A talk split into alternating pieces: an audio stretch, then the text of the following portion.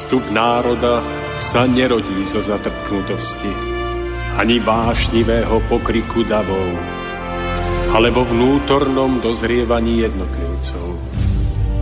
Len ono dokáže vydať plod múdrosti a trvalej slobody, premáhajúcej tyraniu spoločenských systémov.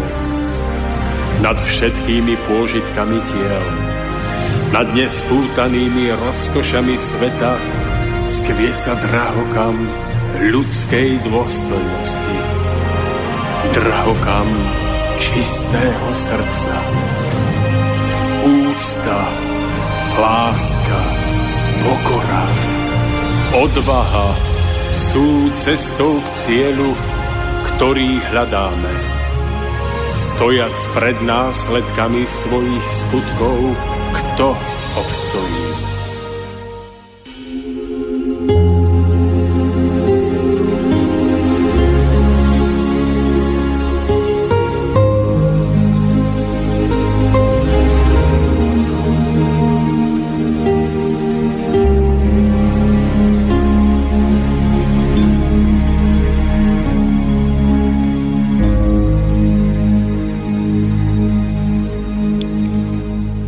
Každom človeku je túžba po prežívaní šťastia. Každý po ňom vedome či nevedome túži, lebo je to vlastnosťou každého ducha.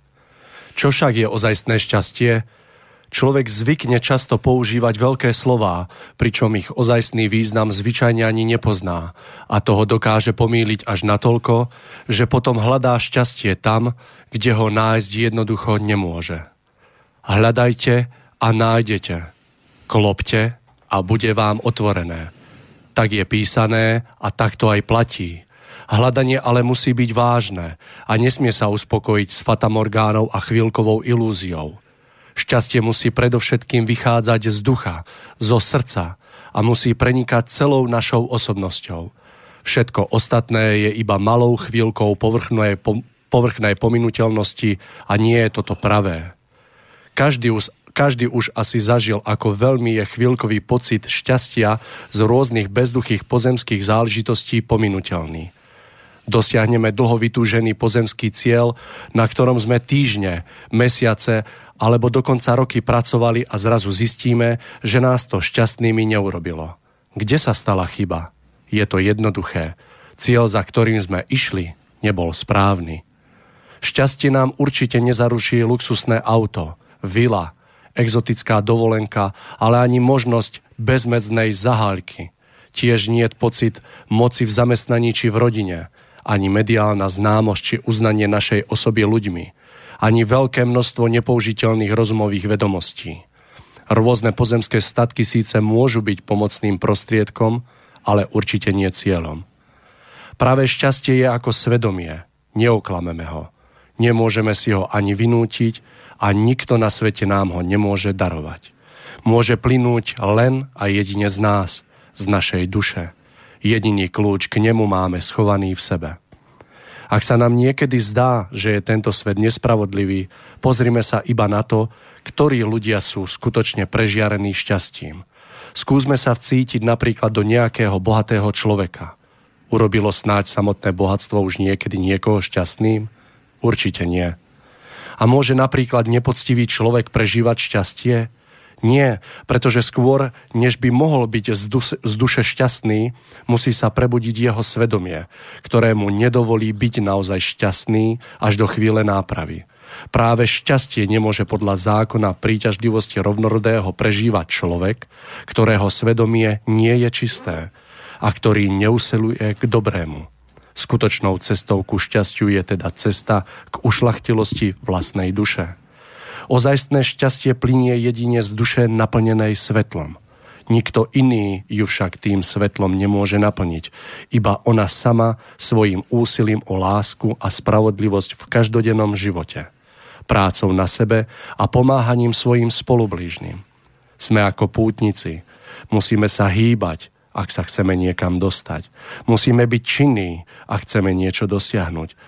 Samé nám to dolona nespadne. Len v pohybe môžeme cítiť radosť, ktorá sa postupne krôčik po krôčiku premení na ozajstné šťastie. Zdravý pohyb však môže byť len smerom nahor, ku svetlu. Je v ňom pokrok, zlepšovanie. Len zmena k lepšiemu je skutočným pohybom. Takáto je cesta ušlachtilosti a dôstojnosti. Znamená to posilňovanie cností a odstraňovanie chýb, ktorých má každý z nás mnoho, čo z nás robí svetlejších ľudí a aj naša prítomnosť sa tak stáva pre iných príjemnejšou. Na takéto namáhavé seba zdokonalovanie sa však už dnes príliš nemyslí, hoci práve toto je jeden z nutných pilierov k prežívaniu šťastia. Ozajstné šťastie predsa nemôže sklíčiť tam, kde prevládajú zlé vášne a sklony. Iba vnútorná práca na sebe však nestačí. Neustále nad sebou hlbajúci človek pripomína skôr skleníkovú rastlinu, nie pravého človeka.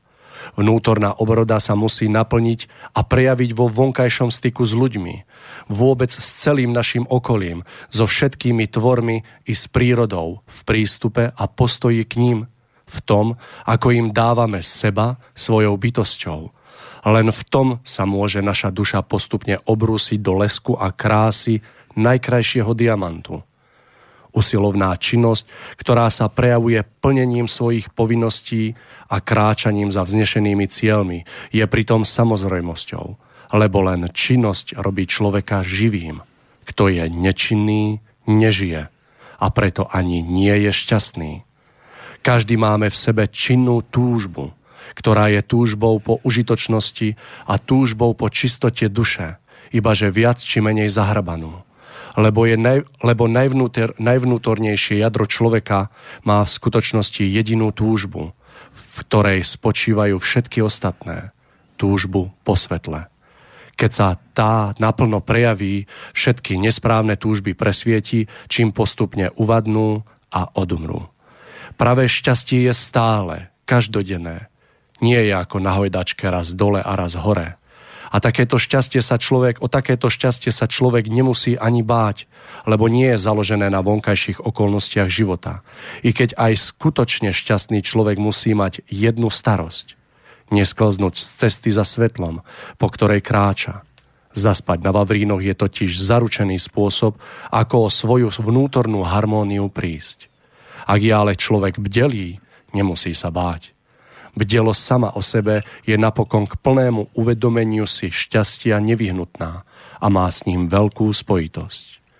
My ľudia však obvykle máme v sebe jednu zvláštnu vlastnosť, ktorá nám znemožňuje začať svetlo, zažať svetlo nášho ducha. A to je sťažovanie si na svoj vlastný osud a videnie ho ako najhorší na svete – tak to síce zdanlivo ospravedlňujeme našu duchovnú lenivosť, no každopádne to nikomu pomôcť nemôž, nepomôže. Snažme sa radšej náš osud pochopiť a zmeňme ho. Ak sa nám nepáčia plody toho, čo sme vykonali, konajme inak. Tak zmeníme svoj osud. Každý jeden človek môže aj v tých najťažších podmienkach nejako začať svoju cestu k lepšiemu osudu. Je na každom, aby si to vyskúšal sám na sebe – Samotné premýšľanie o tom nepomôže. Nutný je čin, ktorým každý dôjde k vlastnému prežitiu a tým k vlastnému presvedčeniu. Kiež by bolo na tejto zemi čo najviac šťastných ľudí, bolo by to pre ňu požehnaním. Príjemný dobrý večer, milí poslucháči. Srdečne vás zdravím a vítam v úvode ďalšej relácie Cesta v zostupu, v rámci ktorej sa budeme opäť s Tomášom Lajmonom rozprávať na veľmi krásnu tému, hodnotnú tému. Budeme hovoriť o oslobodení duše a o nájdení krásy v živote, o tom, ako tvorivosť a krása oslobodzuje ducha, ale ešte predtým, ako sa do toho pustíme mi, dovolte vám pripomenúť telefónne číslo, na, na ktorom sa môžete do našej diskusie zapojiť. Budeme veľmi radi, môžete tak urobiť telefonicky na čísle 0 48 381 0101, prípadne mailom na adrese studiozavináčslobodnyvysielač.sk ale ešte predtým skúsme takú krátku rekapituláciu. Vráťme sa na chvíľočku späť do relácie spred dvoch, troch týždňov, troch. Takže uh, rozprávali sme o eutanázii. V rámci našej rozpravy sme sa snažili vám odovzdať uh, taký náš pohľad na túto vec, uh, na také, na také proste súvislosti, ktoré sa domnievame, že sú podstatné, aby sa naozaj človek mohol a vedel zamyslieť nad tým, čo vlastne tento pojem znamená a čo možno dokážeme spôsobovať vlastnou nevedomosťou v živote človeka. No a mne už dovolte teraz, aby som tu privítal vedľa mňa môjho priateľa, súputníka Tomáša Lajmona, takže Tomáš, dobrý večer. Nádherný, skoro už jarný večer prajem aj vám, aj našim poslucháčom, ktorí sedia doma a počúvajú nás, alebo nás budú počúvať z archívu. Takže nejaká otázka smerom ku mne, Tomáš? Tá možno príde. Ja by som možno iba v krát, kráťučko skonštatoval, že sa veľmi teším z dnešnej témy a takisto aj zo všetkých radosných a povzbudzujúcich reakcií našich poslucháčov, ktorí či už listom, ktorý nám dnes prišiel, alebo mailom, alebo akoukoľvek inou formou nám dali najavo, že ich táto relácia posilňuje na ich ceste a tým vlastne nás podporili v tom, aby sme naďalej pokračovali a hľadali stále nové a nové témy, ktoré budeme používať na to, aby sme skrze ne mm, sa naučili hĺbším spôsobom nahliadať na podstatné otázky nášho života. Takže ja sa veľmi teším, že dnes budeme hovoriť o tom, ako je možné napredovať na našej ceste vedúcej k oslobodeniu našej duše a nášho ducha. Že budeme hovoriť aj o konkrétnych spôsoboch alebo návodoch, ako sa k tomuto veľkému znešenému cieľu priblížiť. Tak ja sa tiež teším, pretože Tomáš, ako vás poznám, tak aj táto, táto téma alebo táto oblasť bude veľmi zaujímavá z vášho rozprávania, z vášho pohľadu. Takže poďme na to. Mario, ja som uvažoval nad tým, ako túto tému nastaviť a ako vlastne našim poslucháčom priblížiť to, čo prežívam ako nesmierne dôležité a podstatné. A všetky tie myšlienky sa mi vyformovali do názvu krása, tvorivosť ako cesta k naplneniu a oslobodeniu ducha. Pretože tak ako asi aj vy, aj naši poslucháči, žijeme v dobe, kedy sa stále stretávame s potrebou proti niekomu alebo niečomu bojovať. Všimnite si to, že na rovine spoločenského diania sa stále vynára akási nevedomá vnútorná potreba bojovať proti niekomu tým, niekým môže byť vedenie nášho štátu proti vláde, potom sú tu nejaké nadnárodné inštitúcie, korporácie stále potrebujeme proti niekomu bojovať a máme pocit, že keď nájdeme toho správneho vynika, ktorý je príčinou nášho stavu, nášho nešťastia keď voči nemu vybojujeme ten pomyselný boj, takže vtedy nastane tá vytúžená chvíľa, že sa budeme mať lepšie. No a tak snažíme sa vzájomne spájať svoje sily, aby sme sa vzopreli tomu danému neprajníkovi a nastáva asi taká veľká myšlienková, niekedy aj navonok sa prejavujúca vojna. A nám sa zdá, že touto vojnou sa približujeme k tomu vytúženému nájdeniu vnútornej slobody a krajšieho života. Ale ja pozorujem, že väčšina týchto snách o nachádzanie toho vonkajšieho neprajníka uh, nikam nevedie.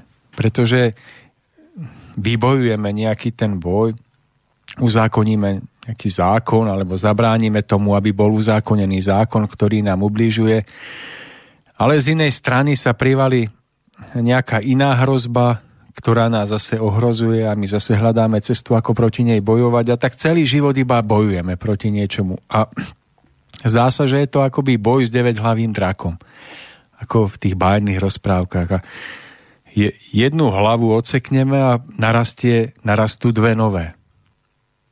A potom sme už tak ponorení do toho súperenia, zápolenia, že, že Zabudáme na to najdôležitejšie, na to, že žijeme reálny život, ktorý nám prináša reálne šanci skutočne učiniť svoje bytie hodnotnejším.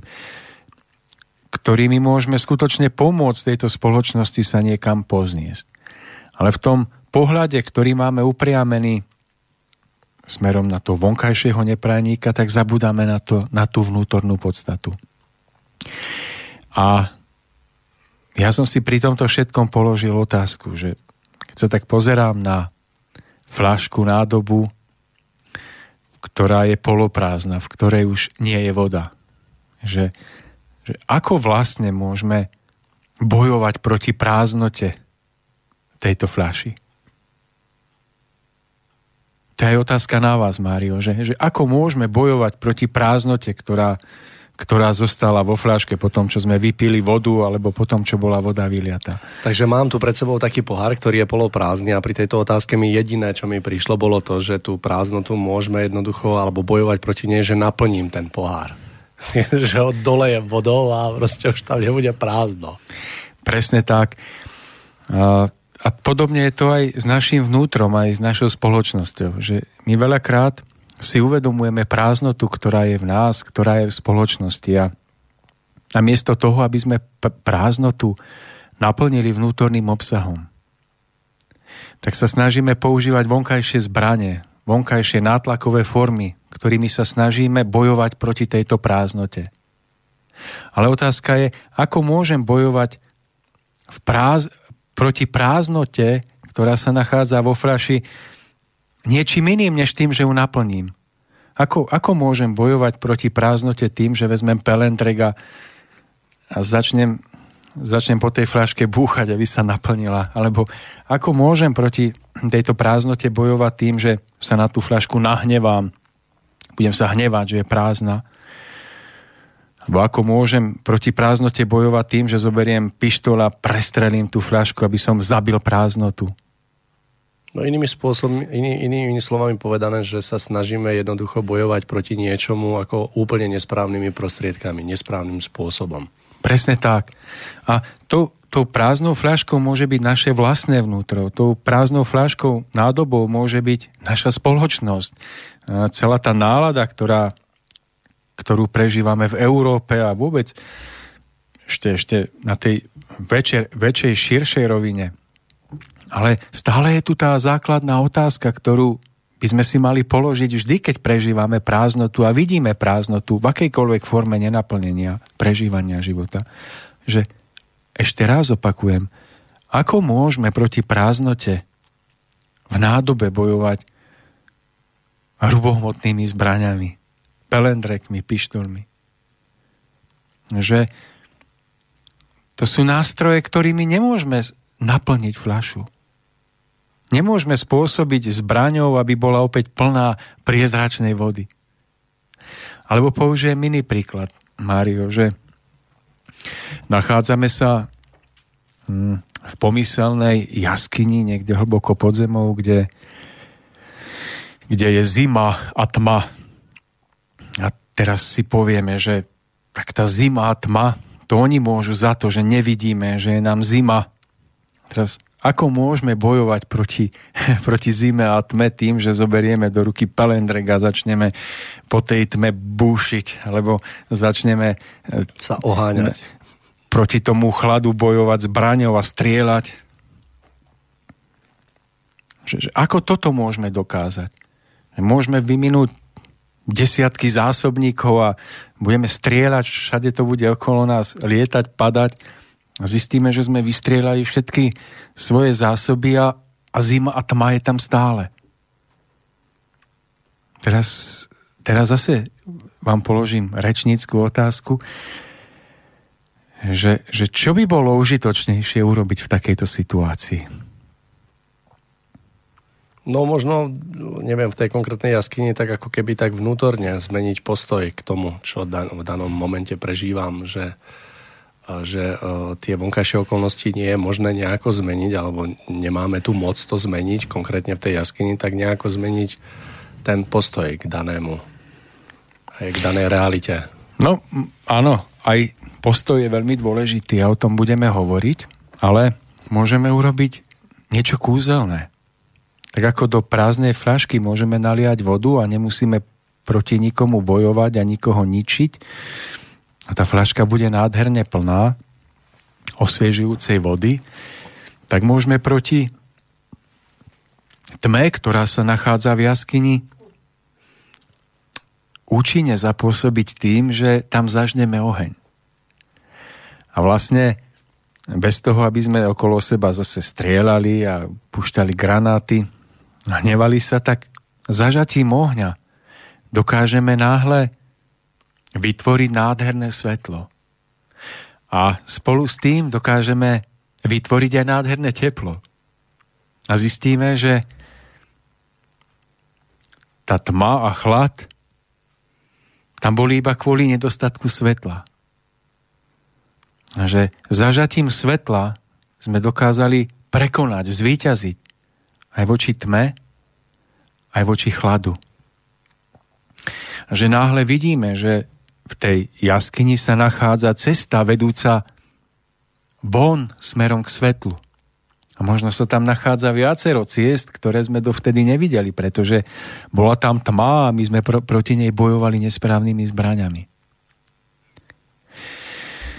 A teraz o tom hovorím kvôli tomu, že ono to môže vyznievať tak trošku smiešne a nezlúčiteľné so skutočnosťou, ale si skutočne uvedomujem, že aj ľudia, ktorí sa o duchovné hodnoty vôbec nezaujímajú, ale aj ľudia, ktorí sa o duchovné hodnoty zaujímajú, že, že častokrát máme v sebe potrebu stále proti niekomu bojovať, stále sa snažíme s niekým porvát o to, aby, aby už konečne bolo na zemi lepšie.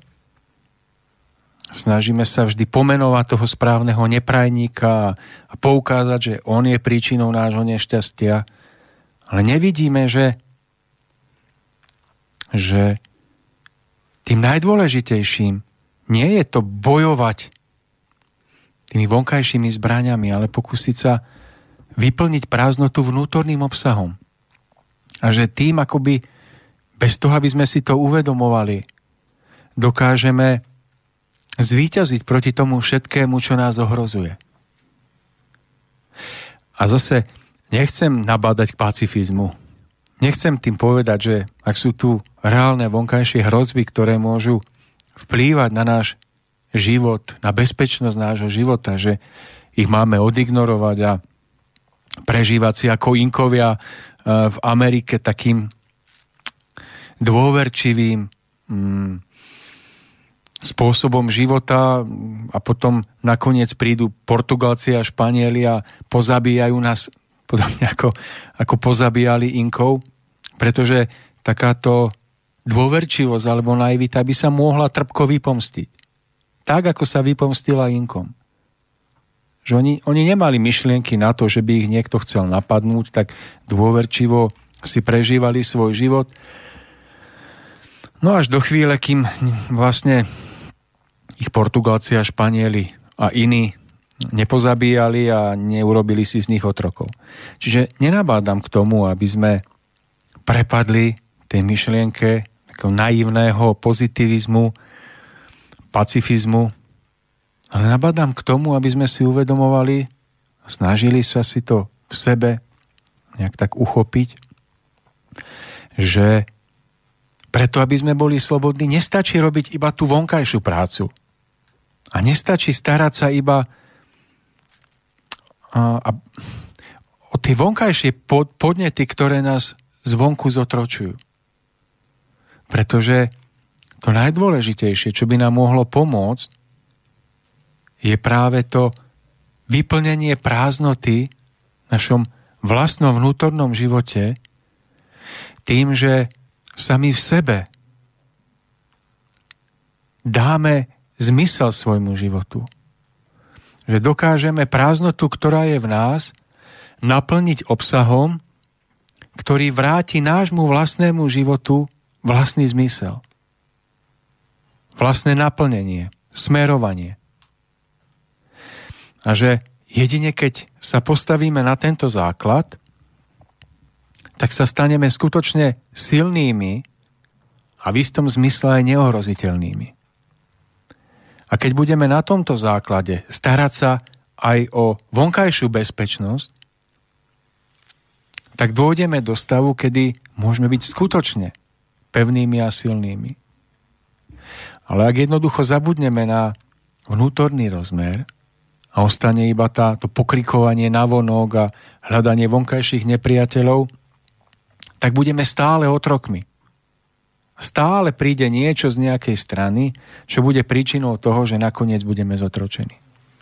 Vo všeobecnosti sa tiež pozerám na to tak, že naozaj sme schopní vždycky proti niečomu bojovať, že skôr si myslím, že tá cesta je práve v tom smere, že e, nie proti niečomu, ale i za niečím. Tomáš, ja sa opýtam, prečo, prečo vo všeobecnosti máme ako ľudia problém pochopiť a že nie sme schopní rozlíšiť, že, že napríklad ideme nesprávnym smerom.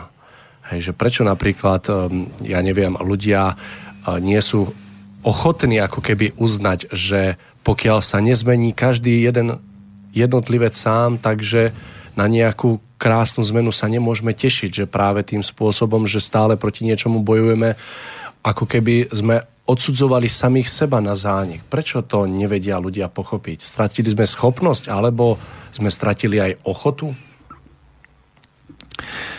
Tak vznikla veľká silná myšlienková forma. Tá forma je naplnená zmyslom, že, že človek je vždy obeťou nejakého systému. A je to spojené aj s tým, že e, sme vychovávaní k názoru, že až keď budeme mať uspokojené všetky vonkajšie potreby, budeme môcť započať s oslobodzovaním našej duše. Môžeme, že potom až budeme môcť vykročiť smerom k naplneniu tých najvnútornejších ideálov k naplneniu túžby byť lepšími ľuďmi. Vznikla takáto veľká a silná myšlienková forma. Taká zotročujúca paradigma. A tým, že sme si ju prijali za svoju, tak dokážeme nad životom rozmýšľať iba v súvislostiach tohoto vzorca. A to znamená, že považujeme za celkom normálne myslieť si, že najskôr sa musia zmeniť vonkajšie veci, aby sme mohli zmeniť vnútorné.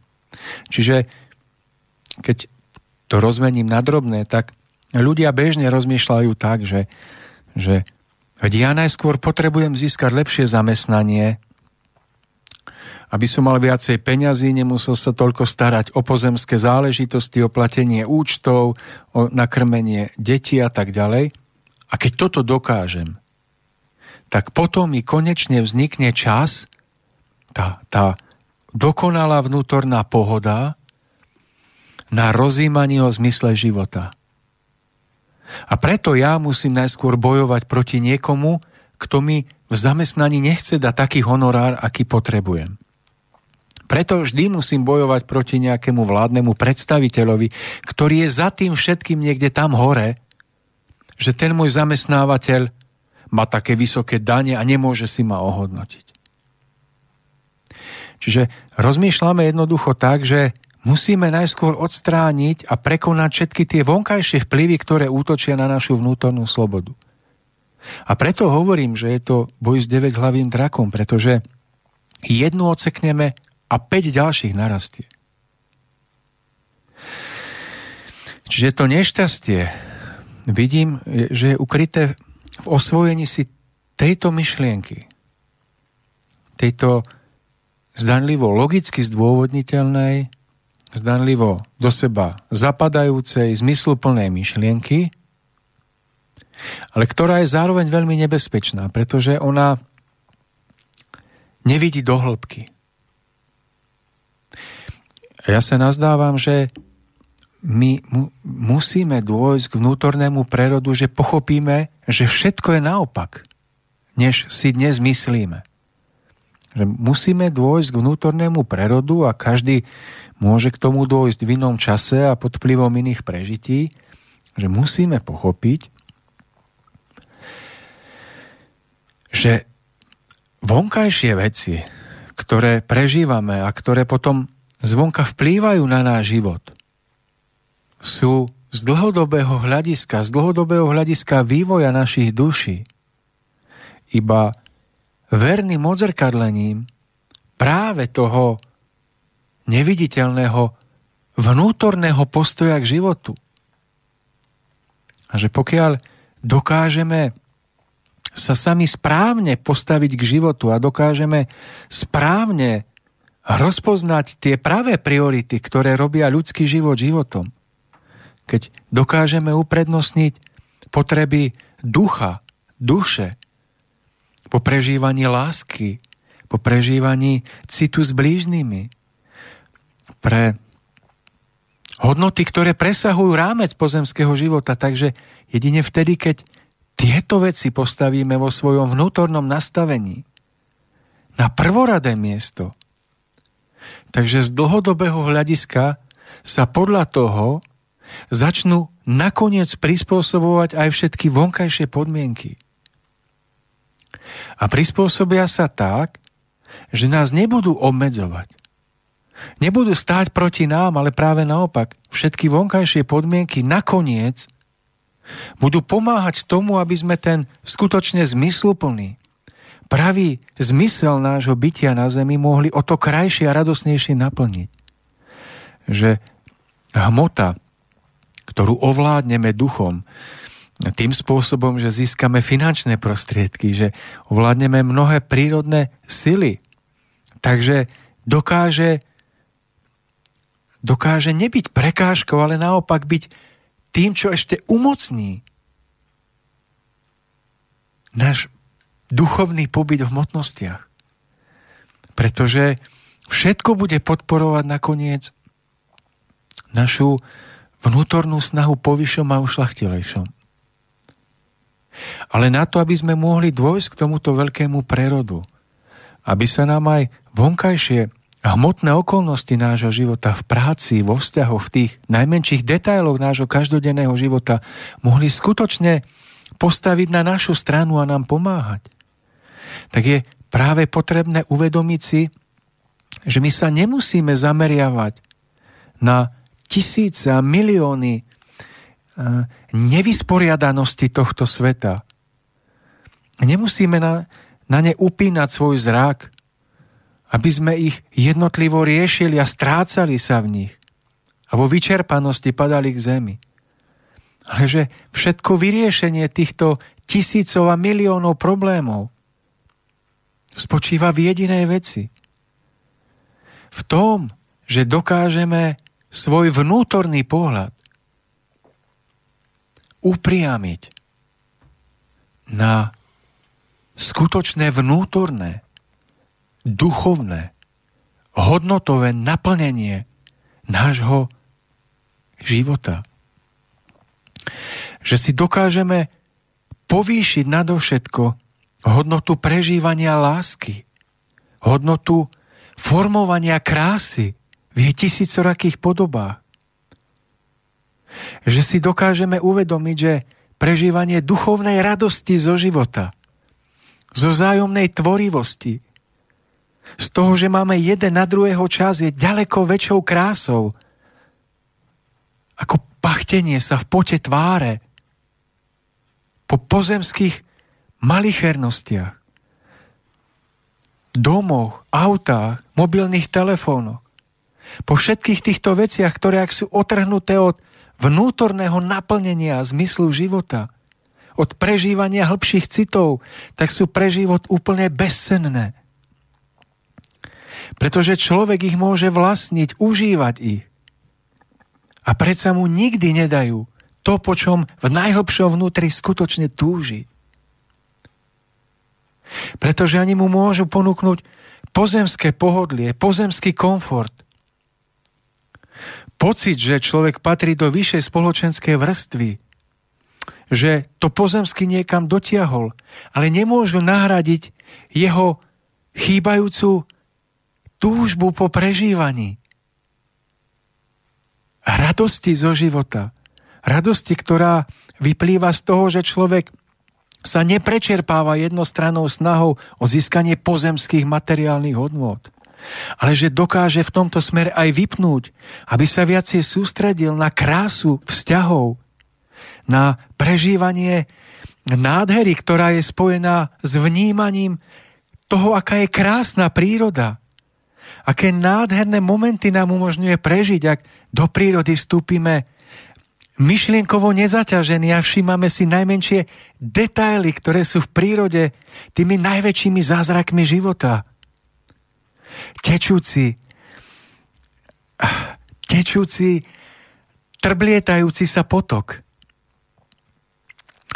Nádych vo osviežujúcom vánku vetra, kedy si na úpetí hory alebo strmý skál dokážeme toto uvedomiť, precitnúť. Kedy dokážeme z tohoto vnútorného naplnenia byť potom o to platnejšími ľuďmi, ktorí budú ochotnými myslieť viacej na iných než na seba.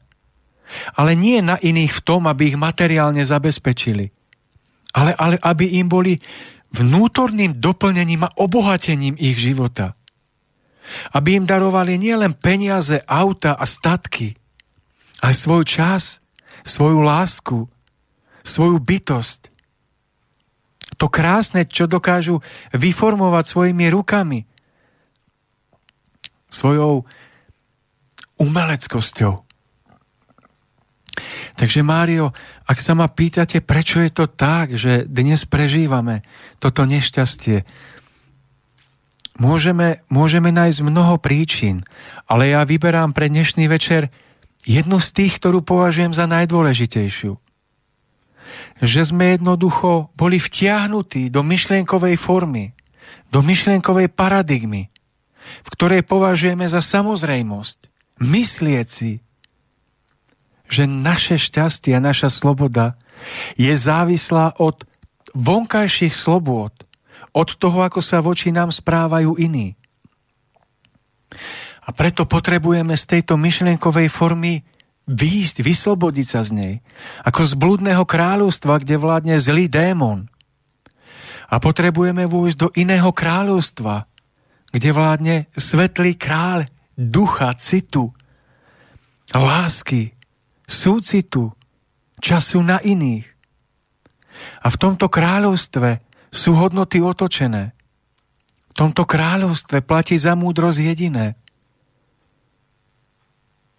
Že nie vonkajšia sloboda podmienuje slobodu ducha, ale sloboda ducha podmienuje slobodu tela. Pozrite sa, Mário, aká je doba, že mnohí z nás hovoríme, ach, akého mám zamestnávateľa, veď ma núti pracovať pomaly 12 hodín denne. Nemám vôbec čas na vyššie veci. Preto musím najskôr vybojovať tento vonkajší boj, aby som mal čas na tie vnútorné, jemnejšie veci. Ale položte tomuto istému otázku, milý priateľu. Ako si ty narábal so svojím voľným časom, keď si ho mal? Uvidíte zdrcujúci obraz – pretože človek, ktorý najviac bedáka, že nemá čas, ktorý by inak určite využil na zmysluplné veci.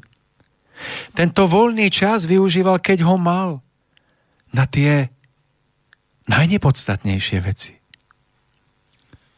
Že ho premárňoval na všetko iné, ale nie na to, aby sa staral o to, ako učiniť tento svet krásnejším, hodnotnejším, ľahším. A preto prišiel o ten čas. Pretože nespoznal jeho váhu, jeho hodnotu.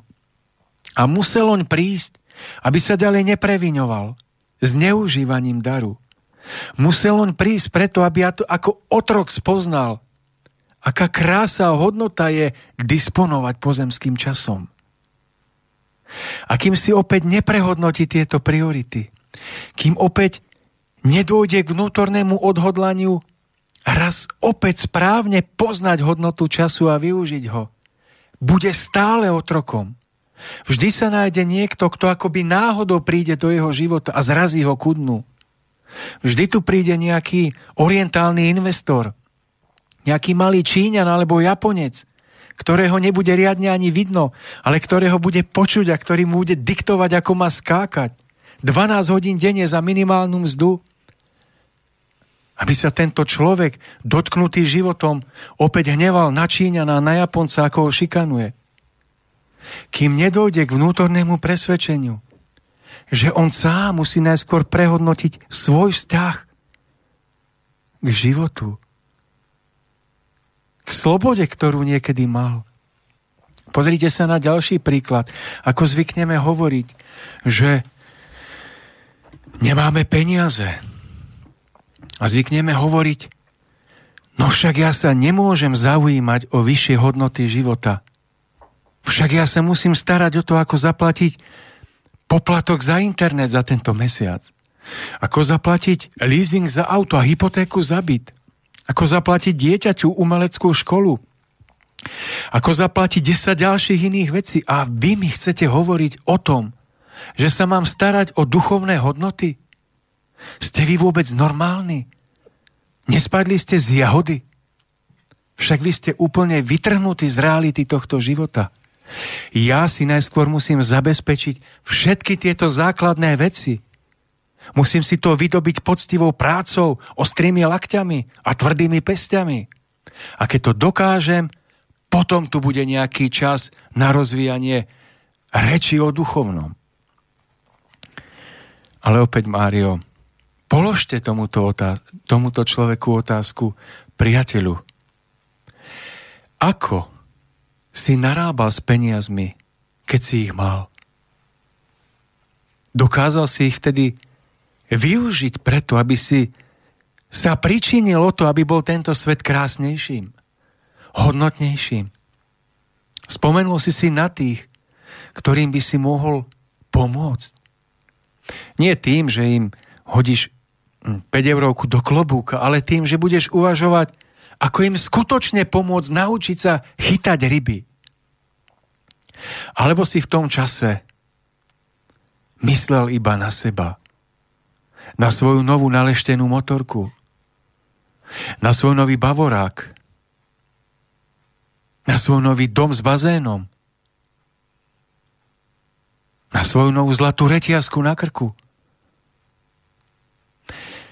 Preto, milý človeče, ak si nezodpovieš úprimne sám pred sebou túto otázku, vždy príde do tvojho života niečo, čo bude spôsobovať, že nebudeš mať dosť peňazí na to, aby si skutočne duchovne rástol.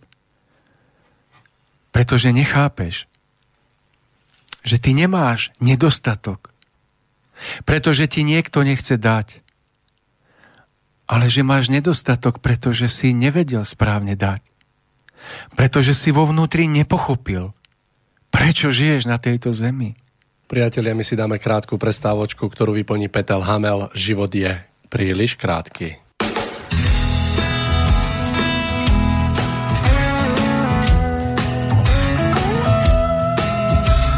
Niekto chce byť bohatý, niekto by rád vládol, niekto by si len tak rád na breh rieky sadol a povedal Ďakujem ti, pane, no ja mám svoje ryby nachytané.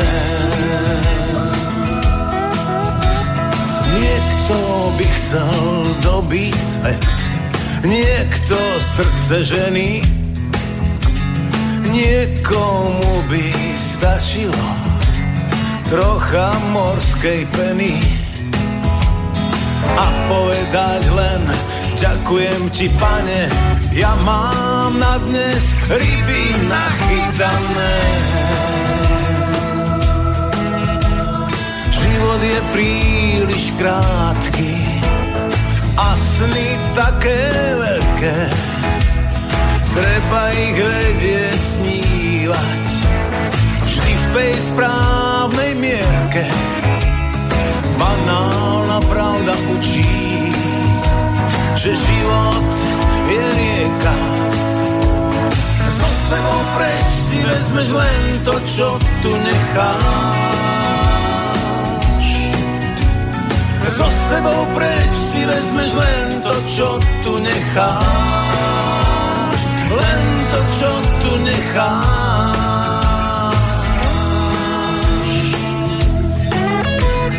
Niekto hľadá poklady, túži mať svoj ostrov a inému postačí užívať si bohov. Byť rybárom, ktorý vraví, pane, som bohatý, lebo v sieti mám dosť nachytané.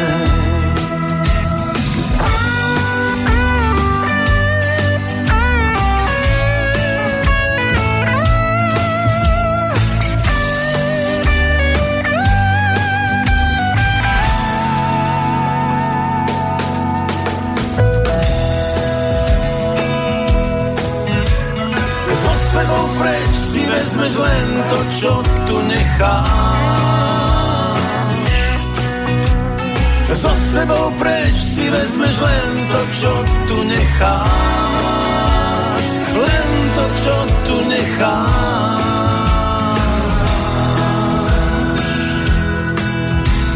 Život je príliš krátky, jasný, také veľké je príliš krátky a sny také veľké. A sny také veľké.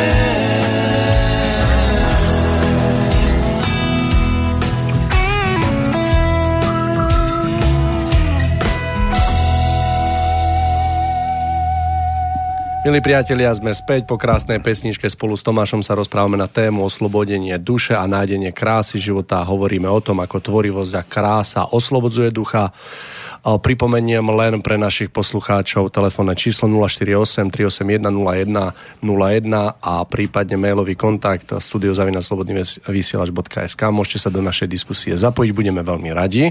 Budeme v tejto diskusii pokračovať. Tomáš, otázka na vás, odo mňa. Ako môže tvorivosť e, pomôcť vlastne nám, ľuďom e, na ceste k tejto zmene, o ktorej tak rozprávame?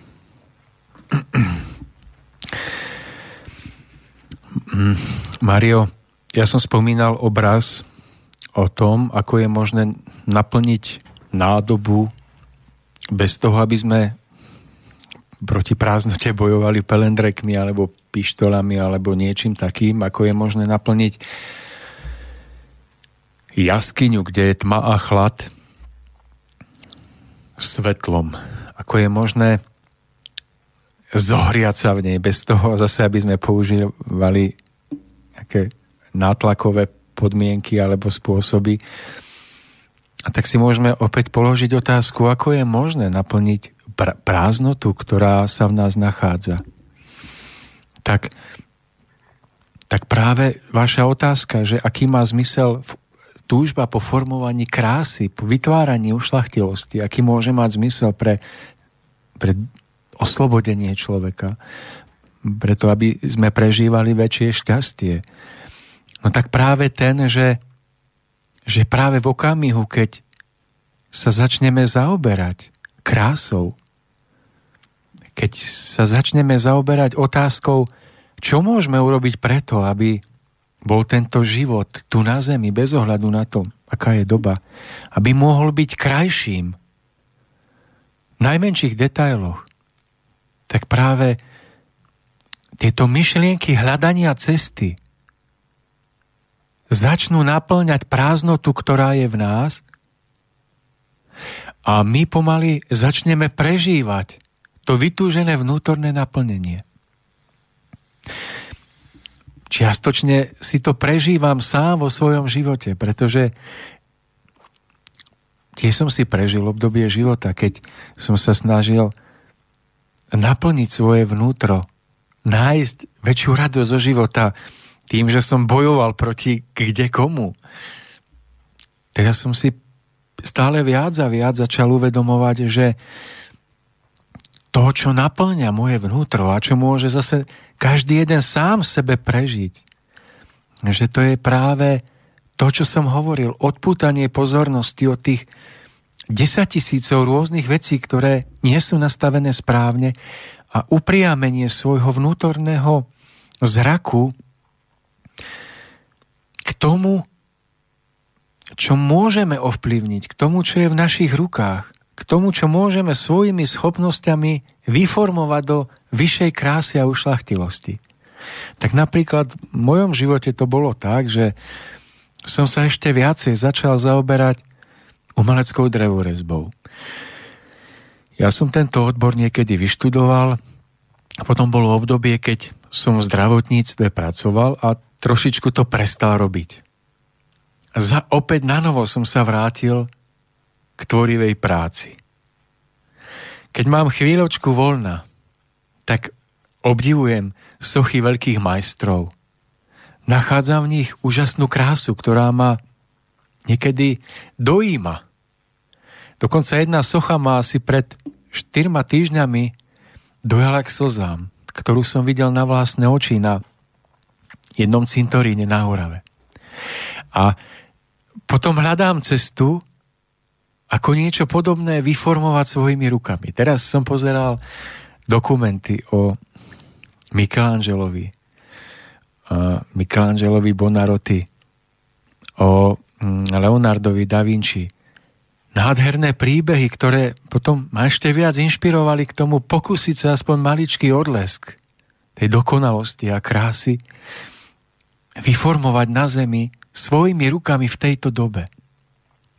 A prežívam veľkú radosť, pretože dovtedy ku mne prichádzali rôzne myšlienky. Myšlienky, ktoré chceli, aby som sa zaoberal tými inými. Ako sa oni správajú, ako by sa oni mali správať.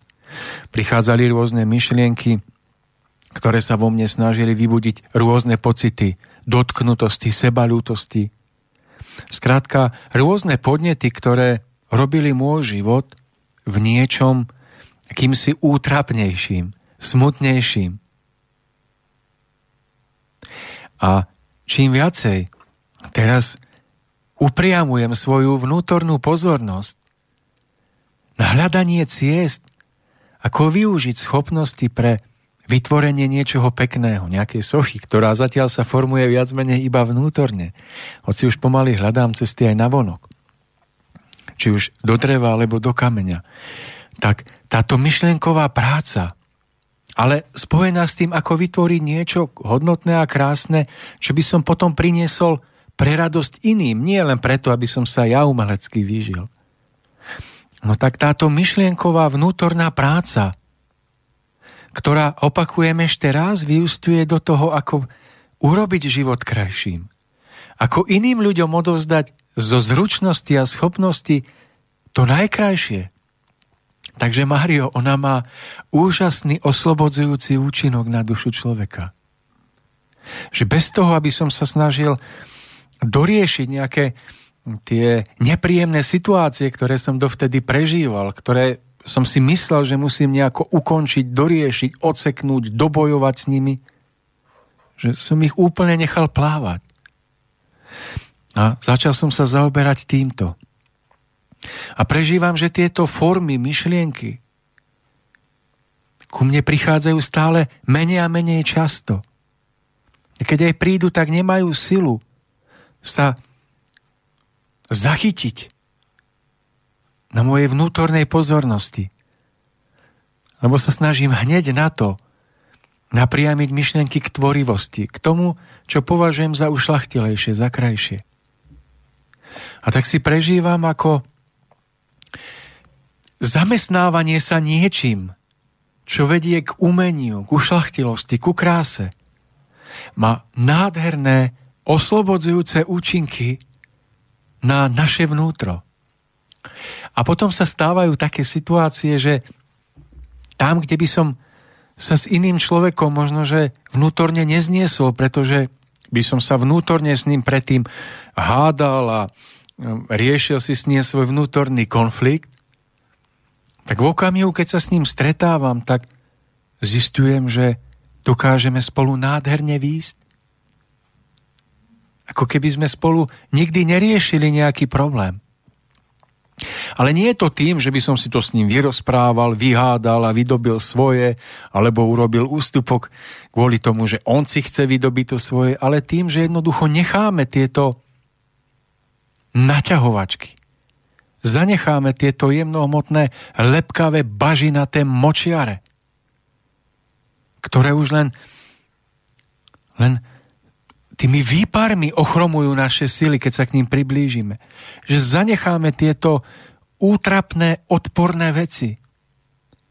Kvôli tomu, že pochopíme vnútorne, že my nemusíme vo svojom živote sa topiť v týchto močiaroch, aby sme sa dostali ďalej, pretože môžeme upriamiť svoj pohľad k niečomu svetlému. Niečomu, na čo keď sa pozrieme, tak vo v nás vyvolá obrovskú radosť žiť. Veľkú túžbu využiť každú sekundu dňa na to, aby sme sa k tomuto svetlému ideálu priblížili a pokiaľ možno, aby sme ho ešte aj stihli počas pozemského života zmotniť.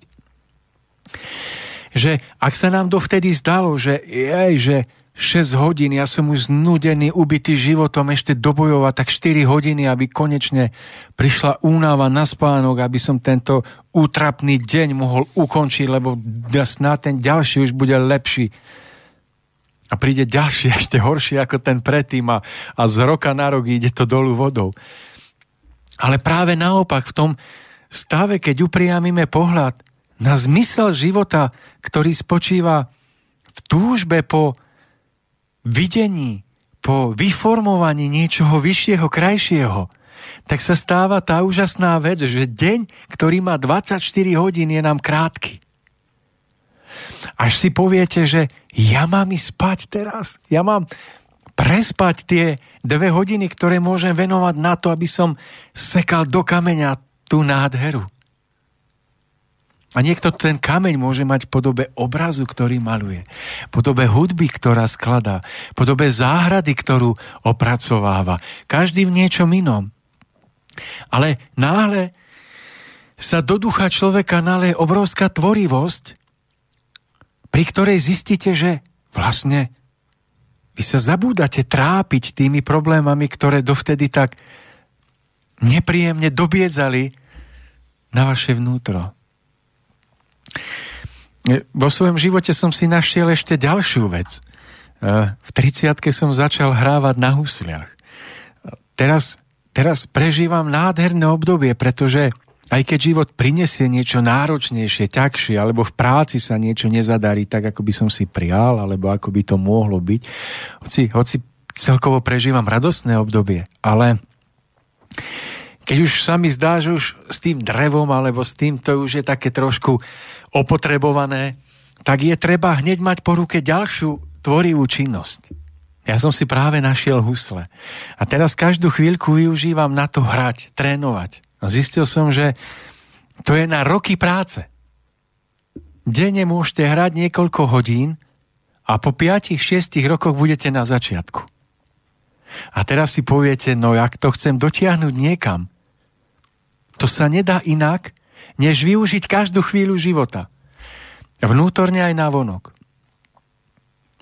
Tak si ich berávam, kde sa dá, do kufra, do auta, do prírody, do roboty, kde sa dá, aj keď nehrám, tak si ich položím, pozerám sa na ne, ako, ako na... neviem to opísať, ale fascinuje ma to. A zase cítim, ako to oslobodzuje človeka. A zase je to o tom, že človek potom chce žiť. Chce tú radosť odovzdať ďalej. A iste chápete, že o sebe teraz nehovorím preto, že chcem seba dávať za vzor, pretože ani by sa to nepatrilo, ani sa nepo, nepovažujem za vzor, ale pretože som si čiastočne prežil túto radosť z tvorivosti. Prežil som radosť ukrytú v tom, že nemusíme riešiť milióny problémov, ktoré sa nám zdá, že musíme vyriešiť, lebo inak, ak ich nevyriešime, tak to neprežijeme. Že my môžeme milióny problémov jednoducho pustiť k vode tým, že ich presvetlíme. A že upriamíme pohľad na to, prečo vlastne žijeme na Zemi. A že to, prečo žijeme, je, a zopakujem sa po piatýkrát, je veľmi úzko spojené s tým, že začneme tvoriť. Že začneme v tvorivosti nachádzať radosť, zmysel života a že tým sa oslobodíme od mnohých vecí, ktoré by nás trápili a ktoré by sme inak nejako nikdy nevyriešili.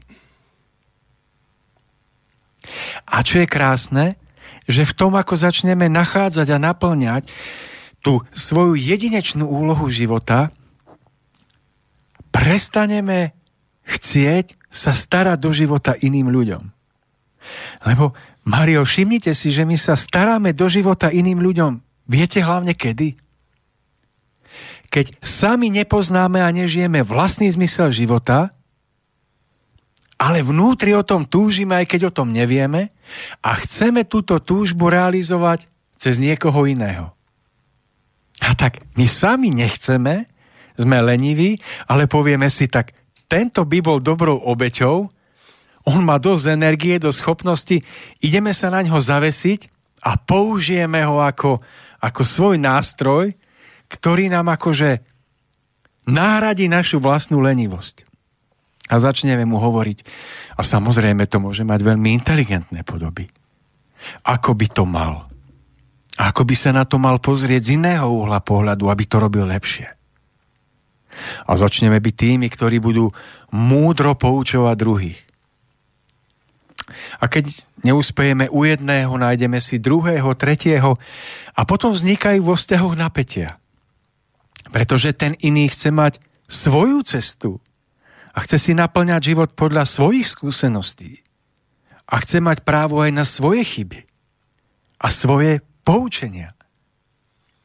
A tak sa stáva, že prežívame napätie hovoríme, tam ten sa nedá poučiť, to je taký, taký tvrďoch, taký no, stále ma nepočúva, čo mu hovorím, ale on to raz pochopí. A vytvárame si napätia. Tí druhí cítia z nás nátlak a tak majú najkrajší deň vtedy, keď nás nevidia. A my nechápeme, prečo sa nám všetko rozpadáva pod rukami.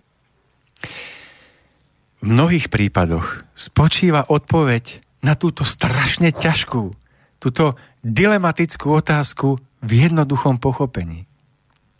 Že ak nájdeme a naplňame vlastný zmysel svojho života,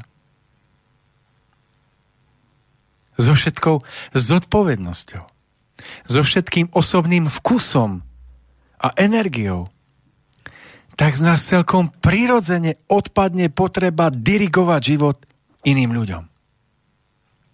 A vtedy sa stane taká krásna vec, že naša radosť, ktorá bude nádherne kvitnúť ako slnečnica kvitne v lete, tak títo ľudia začnú byť priťahovaní do našej blízkosti a budú sa pýtať, Mario, čo robíte, že sa vám takto darí? Čo vy robíte, že kvitnete ako tá slnečnica na lúke? A vtedy je krásna šanca hovoriť a odozdávať. Tomáš, myslím si, že medzi nami nájdeme aj ľudí, ktorí naozaj sú veľmi časovo zanepráznení tými takými pozemskými vecami a majú v sebe takú túžbu, aj sa stotožňujú s takouto myšlienkou, majú v sebe túžbu, že by chceli naozaj niečo zmeniť, ale nevidia, nevidia priestor, kde by mohli začať. Čo by sme vedeli takýmto ľuďom poradiť, alebo čo odporúčať, že ako nájsť niečo, ja neviem, či niečo, niečo povoliť, nejako predlžiť deň, alebo ísť neskôr spať, alebo čo, tak, čo by ste odporúčal? tak z mojej skúsenosti môžem povedať, že opäť je to o nastavení priorít. Viete, keď vám niekto povie, že ja nemám čas a pozriete sa lepšie do jeho očí, tak sa začervená. Pretože on sám si musí priznať, ak bude k sebe skutočne úprimný, že nie, že nemá čas, ale nemá to v rebríčku svojich priorít postavené na vyššom mieste, na ktorom by to mal mať. Ak by mal a skutočne by po niečom túžil, tak sa mu začnú otvárať podmienky preto, aby to skutočne v živote naplnil. Napríklad spozná, že na svoj pozemský deň na rozvrstvenie času sa pozeral veľmi plítko. Pretože mal pocit, no ja prídem z práce, potom musím nakrmiť kravy, alebo musím, ak bývam v bytovke, ja neviem, navariť alebo niečo a potom predsa musím si večer pozrieť televíziu a potom ešte maily. ja nemám čas. Ale ak sa na to pozrieme bližšie, tak zistíme, že ak skutočne chceme v živote formovať krásu, ak sa chceme zaoberať umením, niečím ušlachtilejším, takže vlastne my môžeme s radosťou vypustiť mnoho aktivít a činností, ktorým venujeme pozornosť, pretože zistíme, že oni nás nikam neposúvajú. Že práve naopak veľakrát nás iba vnútorne rozbijajú. A teraz zistíme, že Hodina a pol, ktorú strávime pri pozorovaní správ televíznych, ktoré nás zaťažia negativitou toho, ako to vo svete všetko nejde, ako to je všetko na nič, ako sa teroristi rútia, ako migranti čakajú za hranicami. Zistíme, že my za hodinu a pol dokážeme urobiť mnoho inej tvorivej práce, ktorú keď ščítame za obdobie jedného týždňa, získame koľko? Niečo cez 10 hodín? A to je už slušný čas, za ktorý sa dá nejedná vec, ktorú budeme chcieť v živote sa naučiť alebo niečo krásne vytvoriť, za ktorú sa to skutočne dá naplniť. Ak to zrátame v horizonte jedného mesiaca, získávame 40 hodín. Ak zistíme, že to ščítame za obdobie jedného roka. Posúvame sa k niekoľkým dňom. Celým dňom, ktoré môžeme využiť na to, aby sme rástli. Ak si teraz porátame, koľko času úplne zbytočného trávime v hypermarketoch na nákupoch. To viete, vôjdete do obchodu, pretože idete kúpiť chlieb, mlieko a maslo. A ešte len vôjdete a po pravej ruke uvidíte hrbu zaujímavých časopisov. A tam vám práve reklamujú model najnovšieho auta. A vy si poviete, to hadam nemôžem obísť. Začnete, začnete čítať. Prejde 5 minút. Nakoniec to aj tak položíte, lebo si poviete, však ja som prišiel kupovať chlieb, mlieko a maslo. Idete ďalej a zistíte, že v akcii majú práve nejaký druh syra, ktorý by vám mohol veľmi chutiť. Ale vy si poviete, musím si prečítať zloženie, aby tam nebolo veľa emulgátorov. A zistíte, že použijete ďalších 10 minút na čítanie návodu na použitie syra.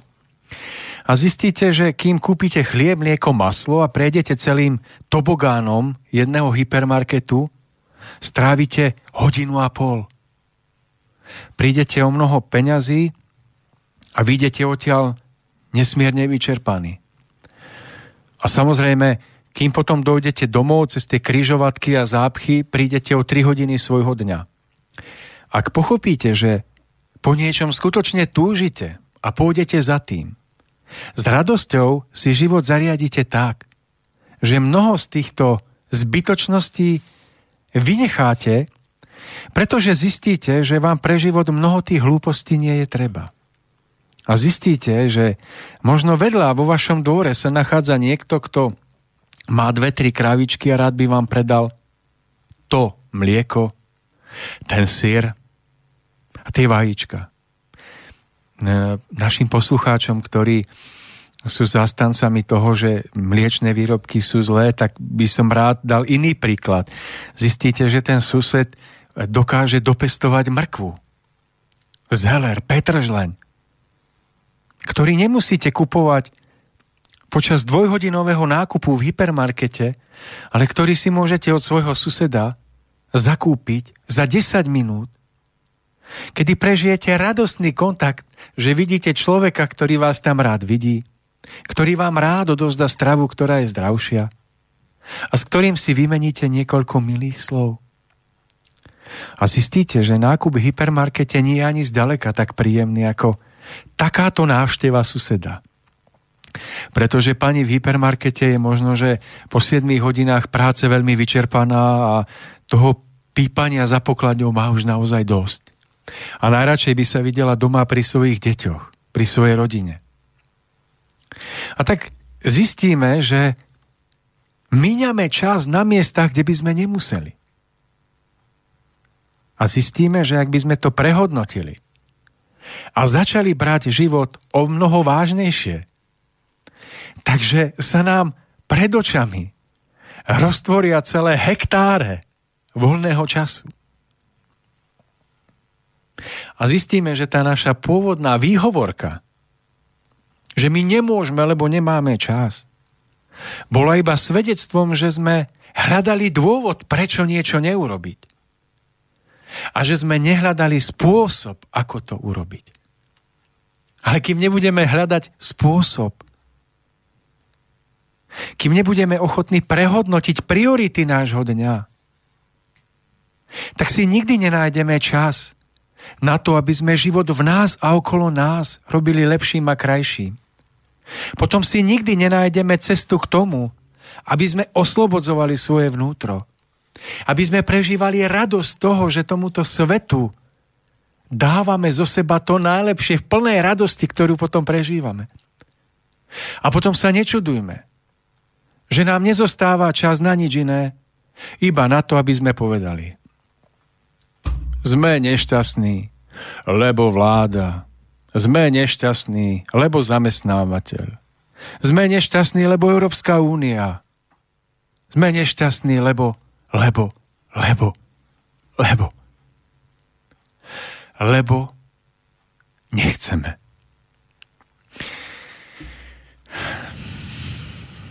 Veľmi vyčerpávajúce, to máš. Ja Nevyčerpávajúce, sa, dobíjajúce. No, ako tak myslíme, že samozrejme dobíjajúce, ale že veľmi, veľmi pekne povedané. Zdlhavé. Nie, nie, ja sa s vami úplne stotožňujem, že naozaj mám také isté prežitia a tiež som smel v živote prejsť obdobiami, ktoré boli veľmi prospešné, neboli príjemné, ale ktoré práve poukazovali na to, že je potrebné v živote niečo v sebe zmeniť, aby sa naozaj odkrylo obdobie, ktoré bude ponúkať množstvo podnetov na to, aby naozaj sme dokázali tvoriť v tomto svete a robiť tento svet ľahším. Ja verím, že pre mnohých z našich poslucháčov budú tieto slova podnetné a k takému zamysleniu, že skutočnosť je naozaj taká, že musíme sa len tak správne всchopiť a naozaj to ako keby uchopiť riadne do rúk a ono sa to zmeniť dá a dokonca budete prekvapení, že ako rýchlo sa to dá zmeniť a ako rýchlo to dokáže nabrať iný kurz,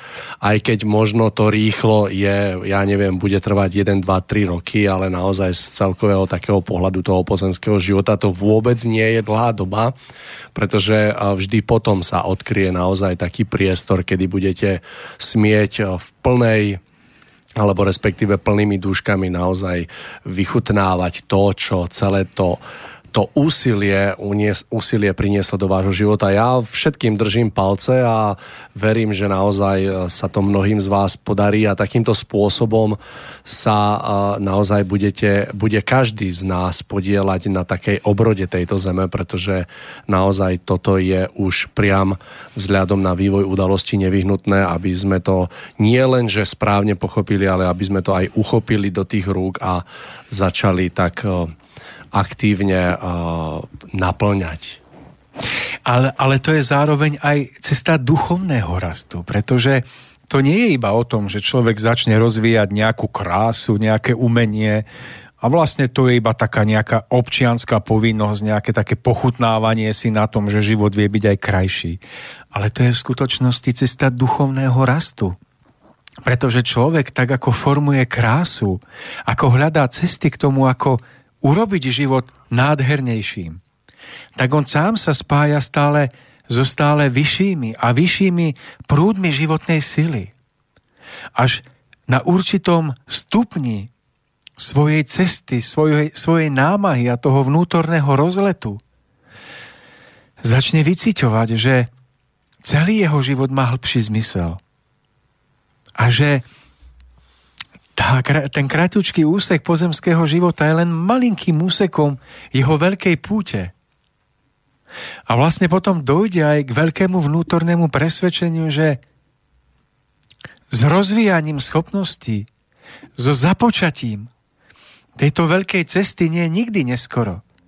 Pretože opäť človek pochopí, že aj keď odloží toto pozemské telo, aj keď to v tomto pozemskom živote ešte nedotiahne do nejakého vysokého stupňa umeleckého majstrovstva, tak ale vnútorne započne s dielom, ktoré sa ukáže v plnej nádhere, možno po odchode z tejto zeme. Možno pri jeho opätovnom príchode na pozemskú pláň. Že napríklad človek prekročí tú kriedovú hranicu, tú kriedovú čiaru, kvôli ktorej sa nesnažil o rozvíjanie svojich schopností, lebo si povedal, ja už som starý, stará, no na čo ja už sa budem namáhať, mňa už iba zakopať. Tak pochopí, že aj keď odloží pozemské telo, tak duchovne neprestáva jestvovať. Že pokračuje cestou svojho vývoja a možno sa raz opäť vráti na zem, aby nadpojil na to, čo niekedy začal. A tak sa môže človeku prihodiť, že začne s rozvíjaním nejakých jedinečných schopností na sklonku pozemského života a vďaka tomu, že začne, tak dokáže zásadným spôsobom ovplyvniť svoj budúci príchod na zem v tom zmysle, že sa bude môcť narodiť do takých podmienok, ktoré budú jedinečným spôsobom nastavené preto, aby už mohol oveľa lepších východiskových podmienkach rozvíjať ten daný dar. Čiže napríklad človek začal ako som povedal ja, príklad s hraním na, na hudobný nástroj. Bol to taký domový alebo bytovkový virtuós, ktorého susedia možno, že nepočuli tak veľmi radi, ale on v tom hľadal vnútornú cestu. Hľadal duchovné naplnenie. Hľadal odozdanie hĺbších citov, ktoré nejde inak než cez umenie a krásu. A táto veľká túžba mohla v jeho prípade spôsobiť, že sa rozbehli jemnejšie nitky duchovného tkania, ktoré vychádzajú z každého z nás pri každej myšlienke a každom hlboko precítenom cite. A oni začali utkávať v jemnejších vláknach podmienky jeho ďalšieho pozemského narodenia. A on sa mohol už narodiť nie ako syn nejakého napríklad eh, remeselníka alebo eh, obchodníka alebo stavbára alebo koho, ale ako syn umelcov, ktorí práve v tom smere už boli, už prešli veľký kus cesty. A tak práve vďaka ich pôsobeniu, vďaka tomu, že oni mu vlastne nádherne pripravili podmienky pre jeho ďalší rozvoj, dokáže v krátkom čase prejsť obrovským kusom cesty a dokáže podávať nádherné umelecké výkony, ktorými bude doslova zušľachťovať túto pozemskú pláň. A pripomína Mário, Nebolo by sa to stalo, ak by si on v minulosti bol povedal, ale čo ja starý mám vymýšľať na staré kolena. Ale že pochopil, že je potrebné prekročiť túto kriedovú hranicu. A že je potrebné nahliadať na život ako na jednu veľkú cestu, ktorá sa striedavo prejavuje raz v tej najhutnejšej rovine, ktorá, ktorou je táto pozemská pláň, inokedy v jemnejších rovinách, ktoré sa nachádzajú na touto hmotnosťou. Ale že stále je to jedna veľká cesta, na ktorej sa prelínajú akoby stupne a úrovne nášho vedomia, v ktorých precitáme a v ktorých pokračujeme stále k svojmu vývoju a k tomu, aby sme sa stali užitočnými pracovníkmi vo Vinici pánovej. Asi pred 3 čtvrte rokom som mal možnosť e, sa zoznámiť s človekom, ktorého momentálne považujem za veľmi dobrého priateľa. Tento človek je narodený v deň aj mesiac ako ja. Len o 61 rokov skôr má rovných 90 rokov preč.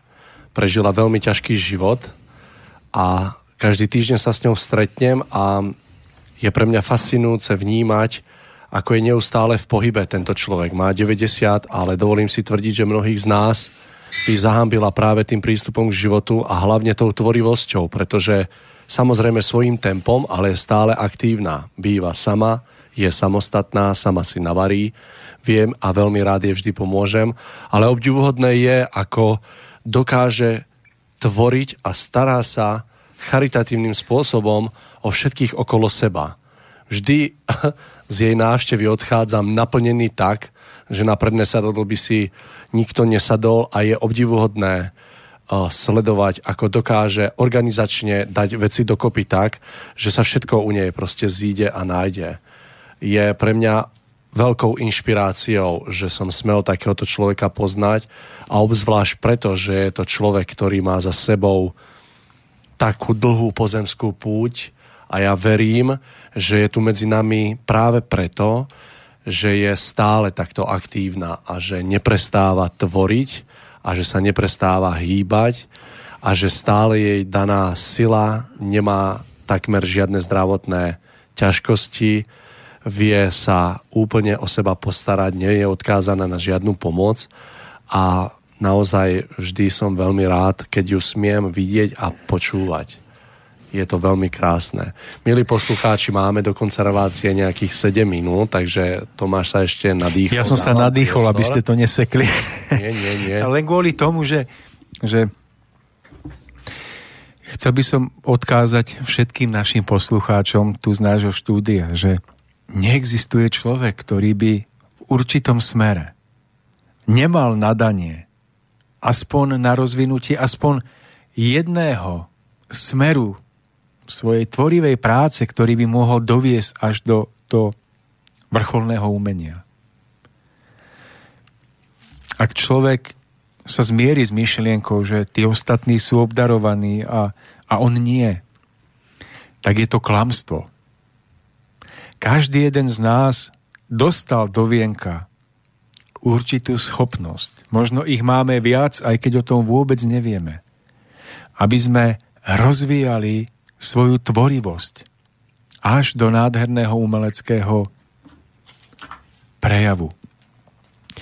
A je len na nás, či dokážeme opäť vstať na nohy.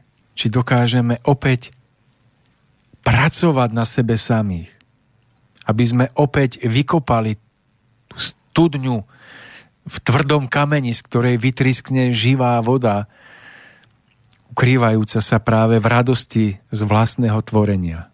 Niet ženy, niet muža, ktorý by nemal aspoň jednu schopnosť, ktoré by sa mohol naplno venovať, ktoré by mohol venovať svoje najušlachtilejšie myšlienky a city, ktorú by mohol po svojom rozvinutí darovať ostatným ako nádherný dar svojej jedinečnosti a ktorý by mohol touto cestou pocítiť, že duchovná cesta nie je cestou náboženskej dogmatickosti, horlenia, samotného únavného študovania rôznych kníh, náuk, odriekavania rôznych náboženských formuliek a poučiek.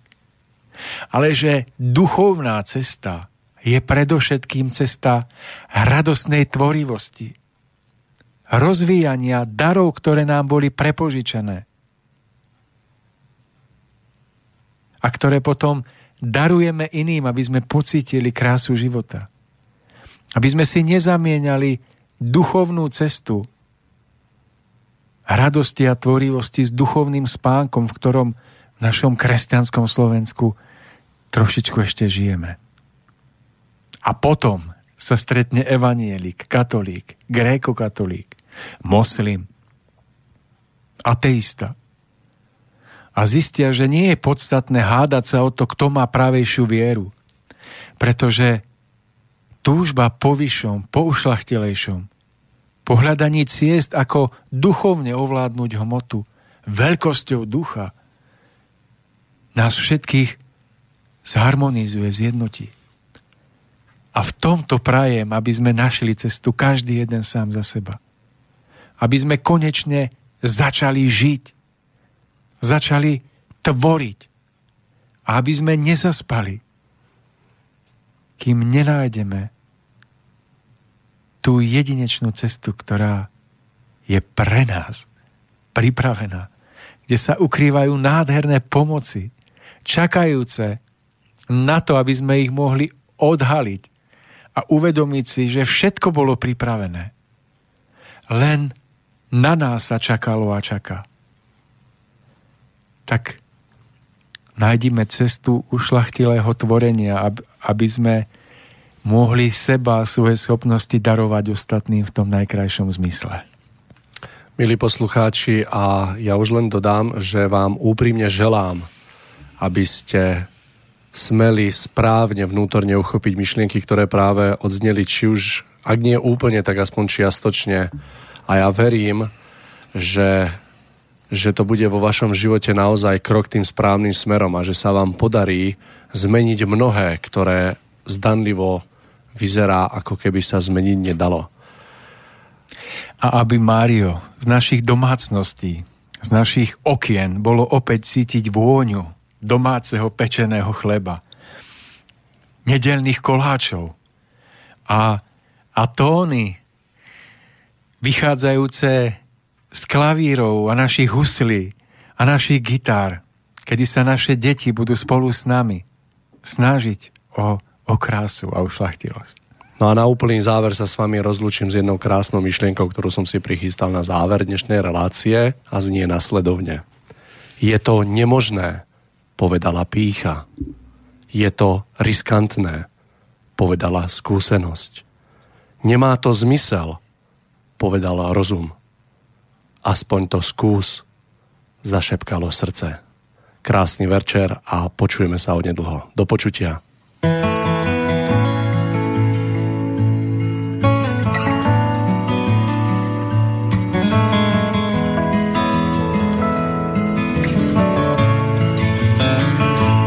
jsem byl mladší, šel jsem vysokou trávou, betonem dálnic do šarlatových stuch.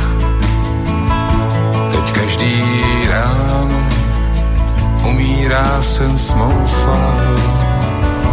a zůstává nezaplacený duch a život běží dál jako bílej kůl a zastaví jenom jedenkrát, když jsem s ní stál, měla oči jak tu a já se smál a měl jsem jí rád.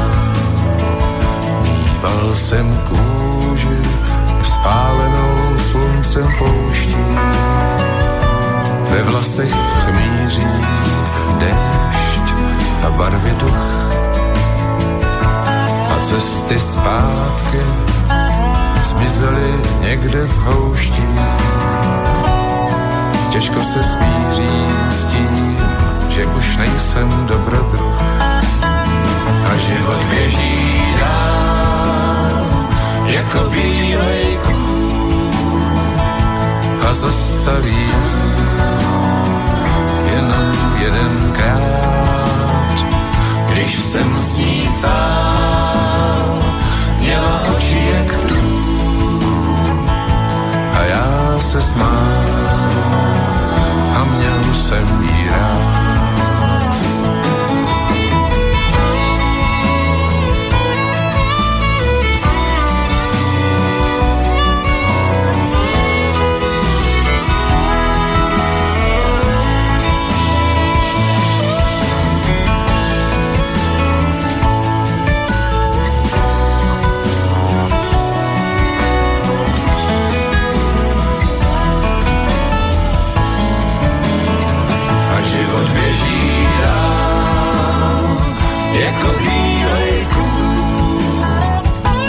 Zastaví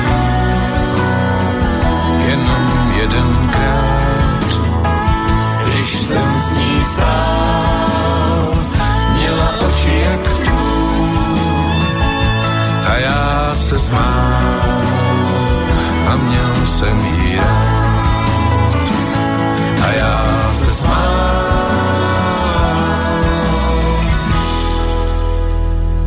a měl jsem jí rád.